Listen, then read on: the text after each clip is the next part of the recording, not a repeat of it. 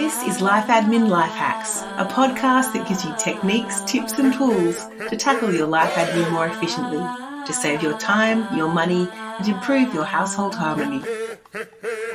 I'm Dinah Roberts, an operations manager who, until I met Lisa, had a wardrobe of Melbourne black, black, and more black. I'm Mia Northrop, a researcher and writer who is a massive underbuyer when it comes to clothes and has had a clothing epiphany. This episode, we interview personal stylist Lisa Stockman. Hello, and welcome to season seven of Life Admin Life Hacks. Our book, Life Admin Hacks, has now been out in the world for two months, and it's been so amazing to get feedback from our wonderful readers. We've had so many success stories about shared digital calendars and practical ways to share the load. And if you've read the book, we'd be so grateful if you could leave a review on Goodreads, Amazon, or wherever you bought the book online.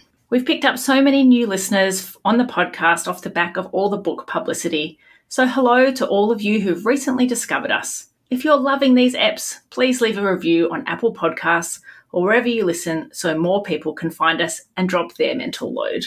So, on to today's episode. Keeping you and your family clothed might not automatically come to mind as life admin, but it most certainly is. There's the shopping, the storing, the eventual decluttering of our clothes and accessories and shoes. And none of that happens by itself. Someone has to plan for it and make time for it. And depending on your relationship with fashion, clothes, accessories, and shopping, these tasks can be a guilty pleasure, a proud part of your identity, or a relentless chore. We're laughing. Yes. That's, that's how we feel about shopping. And as you'll learn in this app, deciding what should be in your own wardrobe can trigger all sorts of emotions that lead to wacky decisions. So, in this episode, we talked to Lisa Stockman, who revealed how to see your wardrobe as your fashion collection, how to organize your clothes in your wardrobe, and deal with the ongoing decluttering, particularly of your kids' clothes, and that you should think of clothes as an investment and consider cost per wear. If you're like me, have too many clothes but nothing to wear, this app is for you.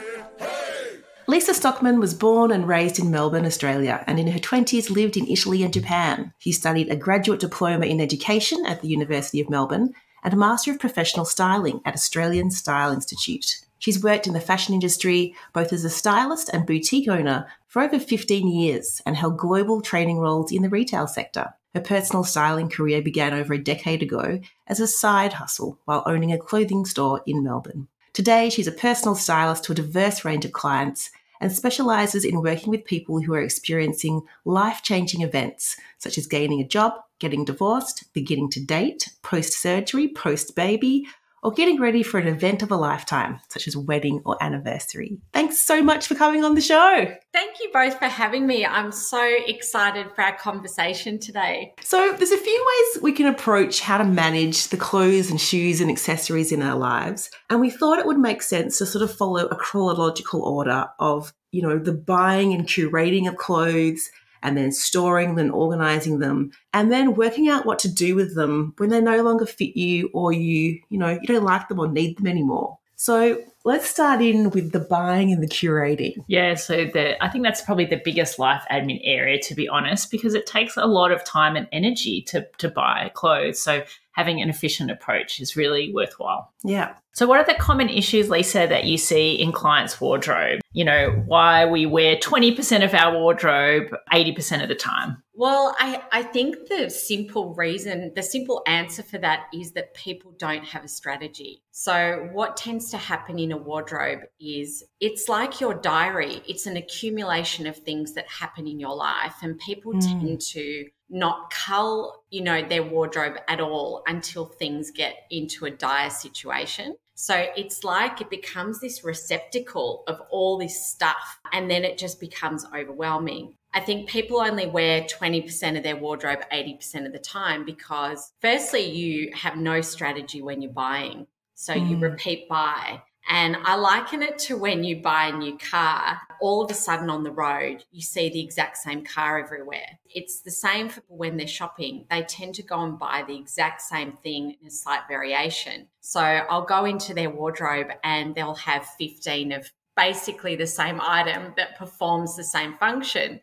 And as you're saying this, Dinah and I have broken out in massive sheepish grins because So when Lisa came to look at our wardrobes to help us get ready for some some publicity shots, you know, there are my five blue and white Breton tops staring back at her. and I just had black, just So black had black- everything. black blazer after black blazer after black blazer.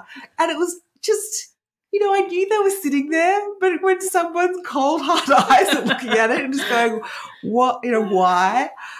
Oh my God. It's, you're right. There's no strategy. And I just sort of gravitate to things that look familiar or, Yeah, and and I know Hmm. that we we might touch on this later as well, but I have this saying if you can't see it, you won't wear it. So Mhm. if you don't have a system on how to organize your wardrobe, which most people don't, they just shove everything in those doors just to put it somewhere. You actually don't know what you have. yeah. So it's amazing how many wardrobes I go into and people think, oh, I didn't even remember I had that. And yet they'll go out and buy a similar item, you know, five times over. So, Yeah. So how do we, how many clothes do we need? How do we work out what we actually need? well, you might have read that there's lots of things about having a capsule wardrobe and the 30 items you need and, Mm. and all that sort of stuff. And I don't think there's a set number for every person. But what I do believe is that if you're wanting to streamline your wardrobe, and the best wardrobes are the ones that are really streamlined and functional, is to sit down and actually think about firstly, how do you want to feel in your clothes? And I always suggest that people write down three words. How do they want to feel in their clothes? So it might be words like, I want to feel confident. I want to feel professional. I want to feel colorful. Whatever those words are, write those down. And then I think you need to really investigate what does your seven days a week look like? And that is going to change over your lifetime. So Mm. I can't tell you the number of people I go into their wardrobe and they've got this corporate wardrobe of matching suits and dresses and Yeah. things that they haven't worn for 10 years and they're probably not going to have that corporate lifestyle again. So why are we hanging on to all this stuff? So Yeah. write down what what does your 7 days a week look like? And then think about well what are the items that you need to facilitate your lifestyle? So it's amazing how many people I know that work from home and they don't have a great pair of trainers Mm. and yet they've got four or five garments to wear for a black tie occasion that haven't seen the light of day in years. Yeah. So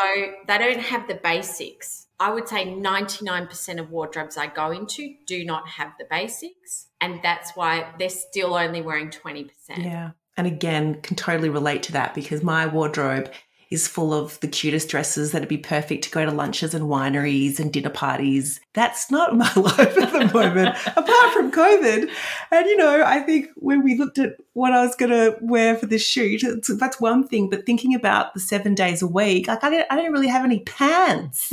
I had one pair of jeans that don't really fit anymore. And so, yeah, it wasn't matching my current lifestyle. I don't know how that slipped through my fingers. I don't know when that, I don't know if it's just this being distracted by kids and other things. And I definitely think the working Like from home slip. thing has like accelerated that really rapidly. Certainly for me, because it used to be five days a week, you know, not super corporate, but Mm. you know, corporate wear. And then all of a sudden I found myself wearing the active wear that really wasn't corporate appropriate because it didn't feel right to get dressed up in my corporate attire and Mm. sit at home on a Zoom call. But I needed something in the middle, you know, sort of active professional wear has had a category now, Lisa. I don't know.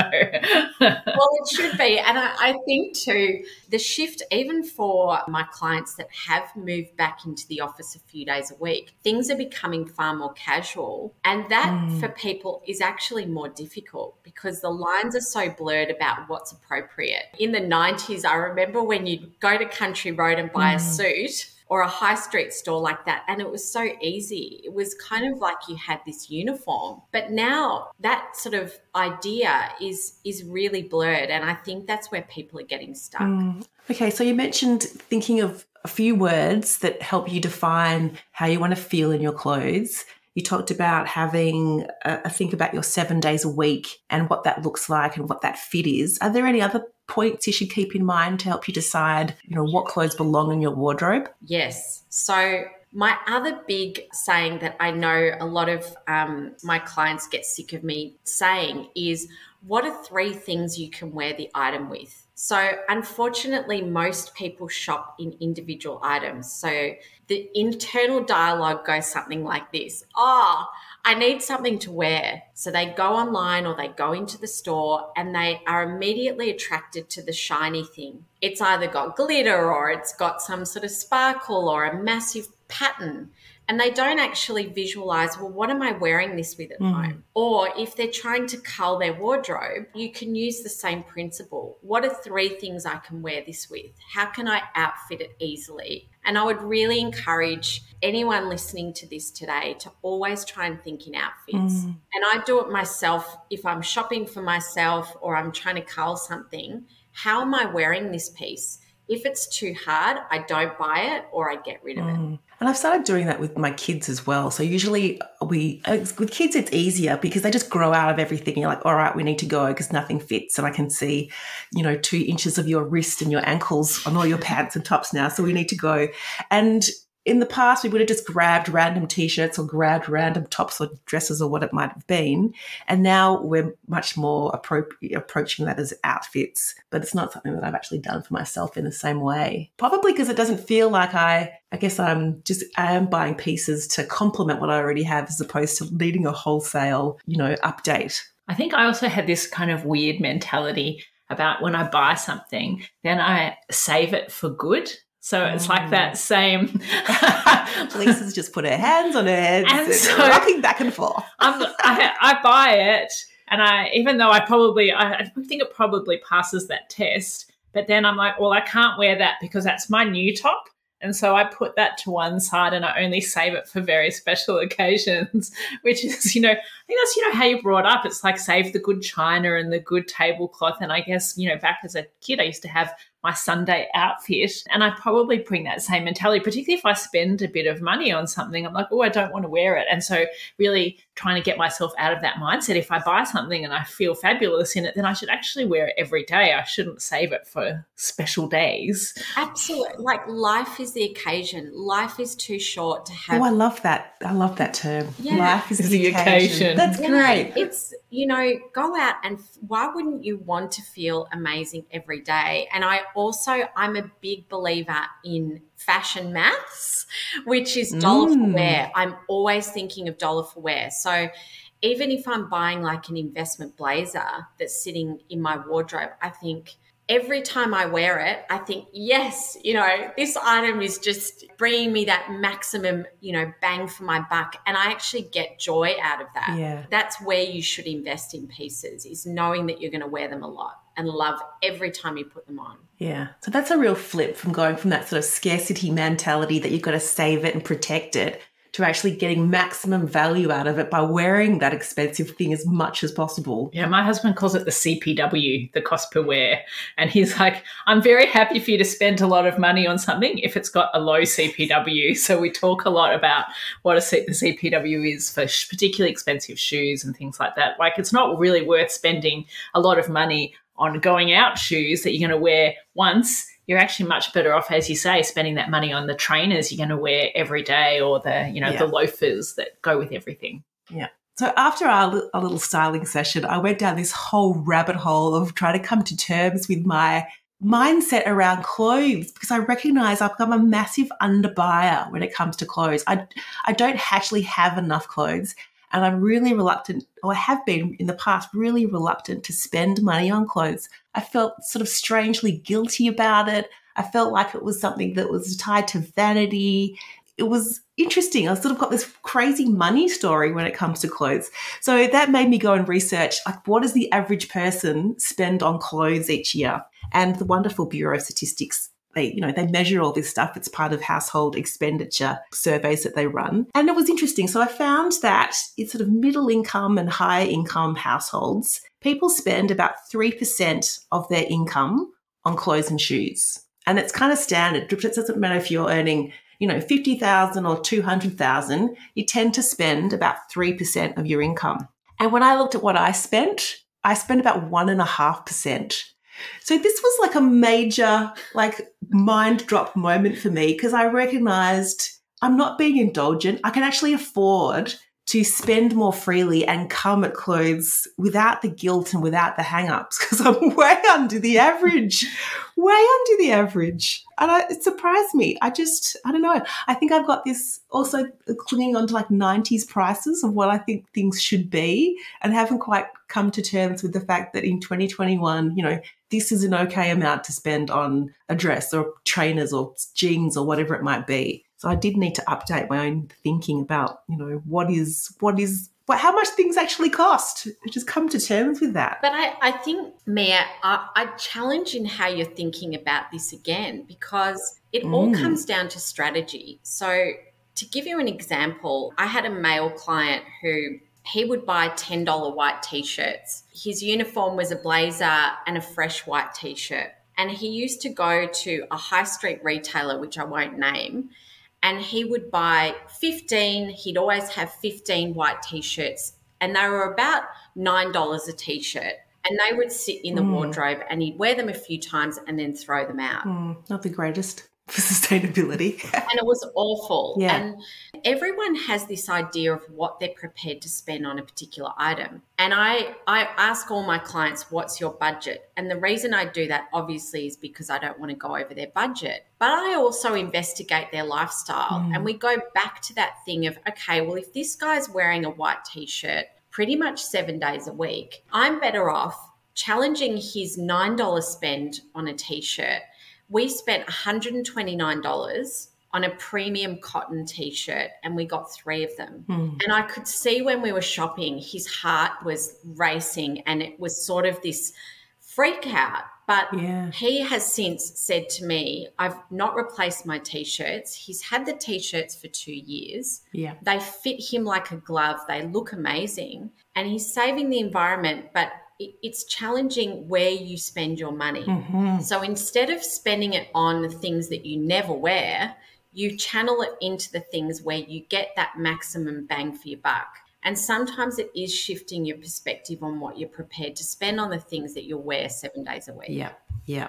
Oh, this has been a massive in a year of awareness raising events. This has been this has been a massive one for me. Like I and I also think that that links to buying things on sale. Mm. I think so often people buy things on sale because they're cheap rather than because as they've, you know, and if you've got those kind of rules in your head, like I have to be able to wear it with three other people, it fits how I want to feel, you're much less likely to be tempted by sale items. It's much better to spend something, buy something full price mm. that fits well and that you can wear over and over than something on sale that languishes at the end of your wardrobe, which I think very often happens, particularly, you know, in the New Year sales and things like that. And don't forget, you know, when when I was a kid, we had two sale periods in the year. Mm. There was the mid-year sale and then there was Boxing Day. Now there's sales every 5 minutes, so people are conditioned to wait for sale. But I think that's also a reflection on, you know, there's producers are making far too much fashion mm far too often and we have this sort of constant need to buy something new and that's what I try and steer my clients away from and just focusing on those investments. Yeah. I did have a year. This was sort of was it 2017 or was it 2018? Yeah. I had a year where I didn't buy any clothes. It was on purpose because I felt like I was falling into that fast fashion trap of just buying cheap cheap cute stuff because it was there and I had a year where I just sort of reset. I'm like, all right, I don't actually need any clothes. I'm stopping buying. And I also wanted to save some money. But I did then come back and think, okay, I do need some things. And I do struggle to find brands that I actually like. And I, I don't know what you suggest to people, how you help expand their understanding of what's out there and all the choice that they have. Well, I think if you're not in a position to work with a stylist, which a lot of people are not, I think one of the things that you can do is if you're online and you're on Instagram or whatever your your choice of social media is, mm. just start screenshotting images of outfits that you like, whether the person looks like you or not. And I think what you should try and do is then look at where those items come from and try and go into stores or look online at brands that you wouldn't normally look at. Mm. And don't be intimidated by going into stores. I know sometimes it can feel really, particularly, I know a lot of people say, Oh, I never go into Zara. It's just, it's just too much for mm. me. But I think when you do have time, and you're not necessarily looking for something in particular, go in and try things on that you never normally would. So if you love red, for example, but you don't have anything red in your wardrobe, go try stuff on. Stand in the fitting room, see how you feel. Because challenge the way that you would normally shop and do mm. something mm. different. You know, like mm. me, you're wearing this amazing dress that we we bought together, which is bright blue. And think about, you know, is that something that you would have normally chosen? Mm. Maybe not. Well, remember the white suit moment yes. when you put me in a white suit, and I think you asked me at the start, you know, what are your fashion? Do you have any fashion rules? And I, I couldn't articulate any at the time, but I think one of them was definitely I'm not wearing white pants. Like just you know, oh, or Dinah, you said that too. I'm not wearing white pants. Who wears white pants? Like it was something ridiculous. And then I put on this white suit and I felt amazing. I'm like, I'm getting it. And I would not have done that if I hadn't, if I'd have been shopping by myself, I would not have done that. I think that's a learning for me is to actually shop with other people because and, I go out of my comfort zone. And I do think it's like almost reliving what it was like to be a teenager. You know, in the days when we used to go to Chapel Street or go to Chadstone and spend hours with no, we didn't have any money to spend. We yeah. would just pass the time trying on clothes. And I think as busy working mums, you almost need to schedule that time in to say, you know what, I'm going to schedule in an afternoon to go and browse, even yeah. if you're not planning to shop a lot, but you need to give yourself the time to not like I certainly know myself in the past I'm always buying in a rush or buying online yep. and buying online from one or two brands that probably suited me 10 years ago but you know I just had I you know I hate going to Chadstone I hate it, hate it with a passion because it's tied up with all of that buying stuff for the kids and you know just feels like wasting time and mm. that kind of thing but you know then i had a weekend away recently and spent time shopping in the emporium with a friend and we were we had lunch and we tried on things and it was it was an outing so it was a scheduled outing not a chore if that makes sense so mm. i think really giving yourself the permission to have enough time to make it a fun experience rather than a rushed in and out really does change that how it feels mm. for you. And I think Dinah you raised such a good point because when you compare those two situations, what is different is your headspace. If you're going to a big shopping center when you're not feeling great and you're under pressure, you're not going to make smart purchasing decisions. Mm. But when you're a bit more relaxed and you're having a bit more fun, even if you shop less, but you shop under those circumstances, you will make better decisions. Mm. And at shopping centres, they do have personal stylists and personal shoppers that you can access, don't they? That are free. They do, and you all you need to do is is make a booking for those. So I think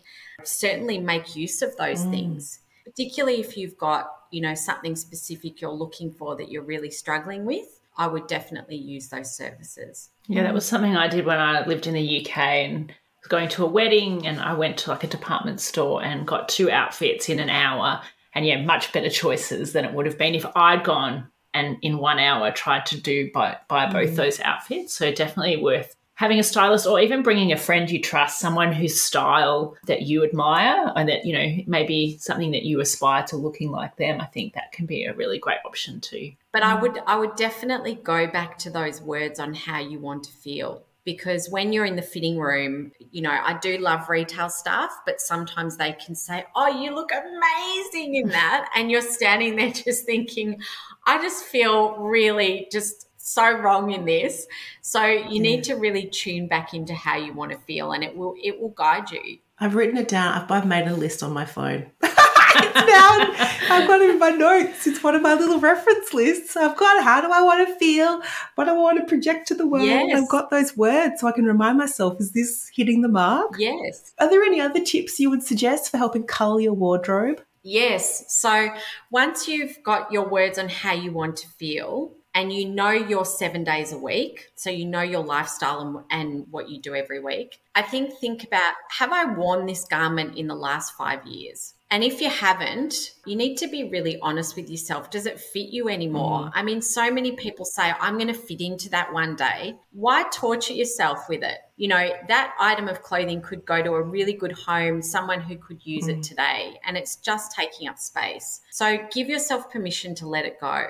And it's amazing how many people hang on to sentimental items. Have a couple of sentimental items, but if you're getting to 15, 20 items that you're hanging on to, you need to actually ask yourself, why am I hanging on to this stuff? Mm. And some of those things, like if you love that t shirt so much because it was some concert you went to and, you know, blah, blah, blah, take a photo of it. Keep the photo of the thing. You don't naturally need the, the t shirt itself. And I think definitely when it comes to accessories, we were talking about this before, that mm. actually accessories is another area where it's very easy to accumulate a large amount and often people buy them for you as gifts. Then you have the you know attachment of someone gave that to me as a gift. But i actually recently completely decluttered my accessories. And then you as you said you know what you've got and you're much more likely to wear them and you think about which which clothing you can wear them with it's definitely an area shoes as well i think is an area where people hang on to shoes mm. um, and then it makes it much harder to find the ones you're looking for I think too, it comes back to that guilt factor. So a lot of people don't want to cull because they think I spent so much money on those items and I feel guilty letting them go. But you got to leave your guilt at the mm. door because if they're just sitting in your wardrobe and they've been there for years and you're not wearing them, you know, what's the point? You got to give yourself permission to let it go. Yeah, embrace a bit of Marie Kondo. Thank them for their service and yes. let them go. All right, so we've sort of touched on stuff sitting in our wardrobe. Let's talk about how we should be organizing our wardrobes and drawers that are jam packed full of this stuff that we're not wearing enough. yes. What are what are the hacks here? Yes. So please remember, if you can't see it, you won't wear it. So when I organize a client's wardrobe, I always organize it in sections. So pants, skirts, dresses, tops, you get the mm-hmm. idea.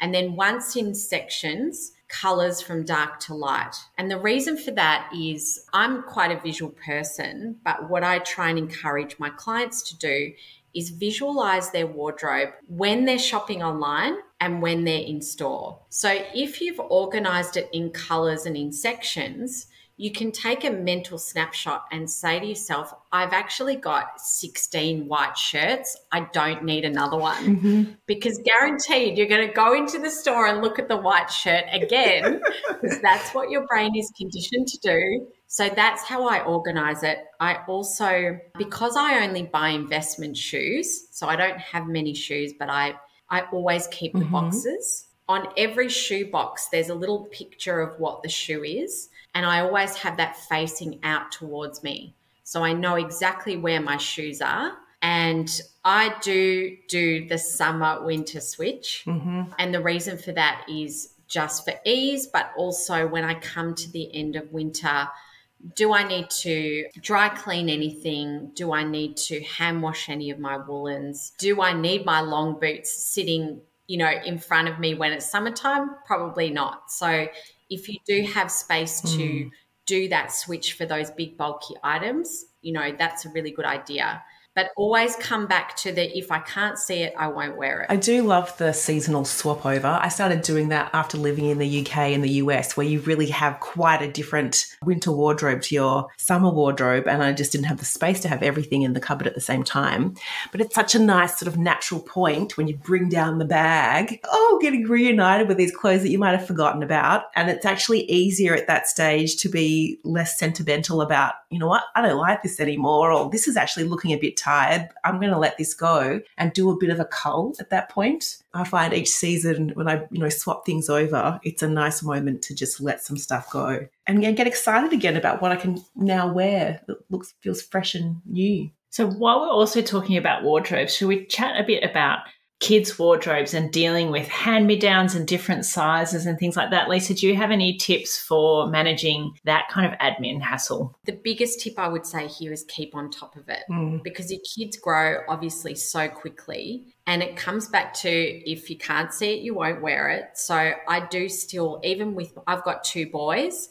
They're teenagers now, so their wardrobes are their responsibility. At the end of every season, I say, dudes, what what doesn't fit you anymore. Mm. You got to cull those out immediately before anything new goes in there. And tell us more about wardrobes being their responsibility. What do you mean by that? Well, so they're 13 and almost 16 and I've grown up with them trying to show them about looking after their clothes because cl- kids' clothes can be really expensive. And I want them to mm. take pride in what they have and not buy the things that they don't need. So they've been conditioned to organize their wardrobe in sections and also still in color order. Big, mm-hmm. both big sports fans. And so they do keep some of their soccer jerseys that, you know, they've been gifted from overseas and whatever. But I always say you're not getting anything new until we know that's what you need. And hand me downs are always in good condition. Yes, at the end of every season, it's dudes, what doesn't fit you anymore? There's another nice trigger. I think we do it before birthdays and before Christmas, where there's often an influx of stuff from, you know, gifts from relatives or friends. And it's nice to know, well, what do you actually need? What have you grown out of? So give people some gift tips or just stop that, the avalanche of clothes that can happen. I know when the kids were much littler, people would literally hand over garbage bags full of clothes, just saying, you know, you've got a two year old, my four year old doesn't fit any of this. Here you go. And thinking, awesome, but also thinking, oh, wow, now I've got to wade through all of this stuff and work out what do I like, what's actually needs to go to the op shop or what actually can go to be recycled because it's got no knees dealing with that when the kids are littler, that's actually a lot to stay on top of. And it's still a thing for me, even though my son is uh, 13 now, mm. he still gets hand me downs from a friend of mine, like who generously gives a large amount of clothes, but she's not going to do the work for me. She just basically clears his cupboard out of her son and gives me the bag. And the thing I've really learned is you need to curate immediately because it's that same thing. You know, you need to be able to see it to mm. know what you've got um, even if it's a few sizes ahead. So as soon as she gives me the bag, I curate in terms of getting rid of the things that, you know, they're too worn out or mm. I, they're not going to, you know, the fashion's kind of moved on or even t-shirts that I don't think are appropriate sometimes. Oh, those licensed brands. It's yes. like, oh, Jesus. Um, and so curating immediately down to the, the amount I think he will need and then storing it where I can easily see it so that it's a, stack behind, mm. so that the next size up goes behind, um, and anything that's the bigger size goes up in the top of the cupboard for a sort through. But I think that it can be very easy for that to get out of hand. And particularly if you've got multiple children in your family, mm. having a really good system for you know, moving it to the next kid's wardrobe um, and putting it in a place where you know you've got it is really important so that you, you know, you mm. make the most of it rather than it becoming just another area of waste. Do you do you ever come across clients? Have you ever worked with people in their kids' outrageous wardrobes? We have a few friends who have, we're not mentioning any names, their kids have more clothes than we do. Like it's just. Yes, shoes too. yeah. yeah. There are there rules of thumb that people can follow about how much clothes their kids actually need. Well, I don't think there is in the sense of specific numbers. And I think what COVID did was it threw out, you know, mm. if your hmm. kid normally would wear a uniform, homeschooling, and lots of people were buying. I mean, the sales of kids' clothes mm. online just went skyrocketed because of the lack of needing a uniform. But I think it's there's nothing wrong with educating your kids in looking after their wardrobe like it is mm. their own fashion collection as well. You know, just having what you need. You don't need your kid does not need an Armani. Mm-hmm. I don't know why I'm picking Armani, but I feel like a lot of parents they have guilts about certain things in their life, so they dress their kids in these ridiculously expensive clothes to somehow show that mm. you know they're looking after their kids. I don't, I don't know. Yeah, it's it's a very it's a really emotional area clothing. I think there's some people who are like vicariously dressing their kids too, in terms of they'll they might not dress themselves very well or spend a lot of money on themselves, but they're spending a lot of money on their kids looking cute, and it's like you could you can afford you know spend some of that on yourself. I definitely think that fast fashion's got a lot to answer mm. for there. I mean, I think that if you can buy t-shirts for three, two, three, four dollars, yeah. the temptation for people to buy ten is quite intense, rather mm. than to actually buy two, two. or three good quality ones that will wash well. And certainly, you know, one of the things that's come from these hand me downs for my son is that we've got expensive polo shirts that have come from the hand me downs. And I've realized that actually that's amazing because I've already been through one child. They've come to my child. He actually only needs three polo shirts. They wash really well and he's happy to wear them. So we just we've actually now buy the expensive Mm. brand because we know that then that's all he'll It's need. The couple of items in my boys' wardrobes that get recycled and moved around the suburbs a lot is the grade six graduation outfit because it literally gets worn for one night. So there's a pair of chinos, a blazer, and loafers. And I don't know how many of my friends have used it, but every year the grade six outfit gets handed around, and the only thing that's changed is the t shirt underneath. So I love seeing that all my friends with boys have basically used the same blazer, chino, and loafer, but I know where to come in three years' time. Thank you. um, we've wondered a little bit about uh, organisation. So we've talked about or sorting things out by you know what it is and then the colour from dark to light. What about you know? Does it matter what hangers you're using? Does it matter how you're folding things? Or emphatic nods? Yes, I'm literally after this interview about to record a Reels on Instagram about the five wardrobe resolutions for 2022, Mm. which touches on this. So, definitely with hangers, the only time you should use a wire coat hanger is to break into a car. they are literally the most evil things on the planet. Why? Why are they so terrible? Tell us, tell us.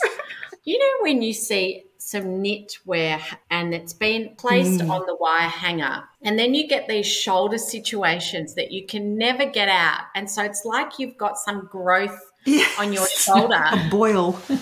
well, that's that's one reason. They're just they're really not good for clothes. They do nothing to preserve the integrity of the fabric. So if you're dry, getting something dry cleaned, really just get rid of those hangers as soon as possible. If you're limited with storage, I suggest felt hangers. Felt hangers are very skinny, so Mm. you can maximize the number of hangers in your wardrobe, but they really do protect the garment. I actually prefer wooden hangers, but that's because I've got a little bit more space. Mm. Definitely, my other pet peeve is when people hang pants over the hanger Oh gosh. because it doesn't matter what hanger you use, the weight of of the garment like that, it doesn't matter, but you will walk around with this line in the middle of your leg. unless, unless you've got an amazing clothing steamer that you're going to use every time you pull Yeah. the pants out. So I always clip hangers with pants hangers at the top of the pants and that way the garment just falls nicely and you protect the weight of the fabric. Okay. So with the wire hangers, you just take them back to the dry cleaners, right? They're happy to accept them. Take them So you back. get when you're getting rid of them, just take them back. I have loved the wooden hanger. I did have like a massive wardrobe swap over weekend where I just went to IKEA and bought like 50 wooden hangers. That was fun. It did feel like it elevated my wardrobe somehow instead of random plastic things and random wire things. And I don't even know where, you know, how you sometimes look at your wardrobe and there's these plastic hangers. Like, where did that even come from? Yeah, don't look in my you wardrobe. buy clothes and sometimes they come on the hanger. It's like, get rid of them, leave them at the shop. Yes. And it comes back to that, you know, treat your wardrobe like it's your fashion collection. Mm. No fashion collection would be on a wire hanger. With knitwear, this is one of my resolutions that I'm putting in my video. Always fold your knitwear because if you hang it, it will just it will be misshapen mm. and it doesn't matter what you spend on that knitwear, you won't look stylish because it, it just won't fit you properly. So I Okay. always suggest that you fold it. Okay, I've got some organising to do. oh, my pants, all of my pants are hanging over the little thing. All right. Luckily, I don't have very many pants, so it won't take long. my three pairs of pants. Okay. Well, we've talked a little bit about, you know, the need to hand stuff on. Where you got to let it go. Obviously, you could give it to friends and family if you know that the thing can be worn. But there's quite a lot of other ways that you can pass clothes on to people who are going to get more out of it. Yes. So I know that women do, in particular, do clothes swaps. Facebook Marketplace is a really good place to sell your clothing. And when it comes to kids' clothing in particular, I see a friend of mine does this all the time where she sells clothes in bundles. Mhm. So she'll say, for example, size four kids, and she'll sell, you know, like three t shirts with matching shorts. And she sells them as outfits and she is really successful in that. So I think if you've got lots of kids clothes to sell that are good quality, that's a really mm. a really simple way to do it. There are also uh, charities like Dress for Success that help women get back on their feet and apply for jobs. They might be homeless or uh, victims of domestic violence.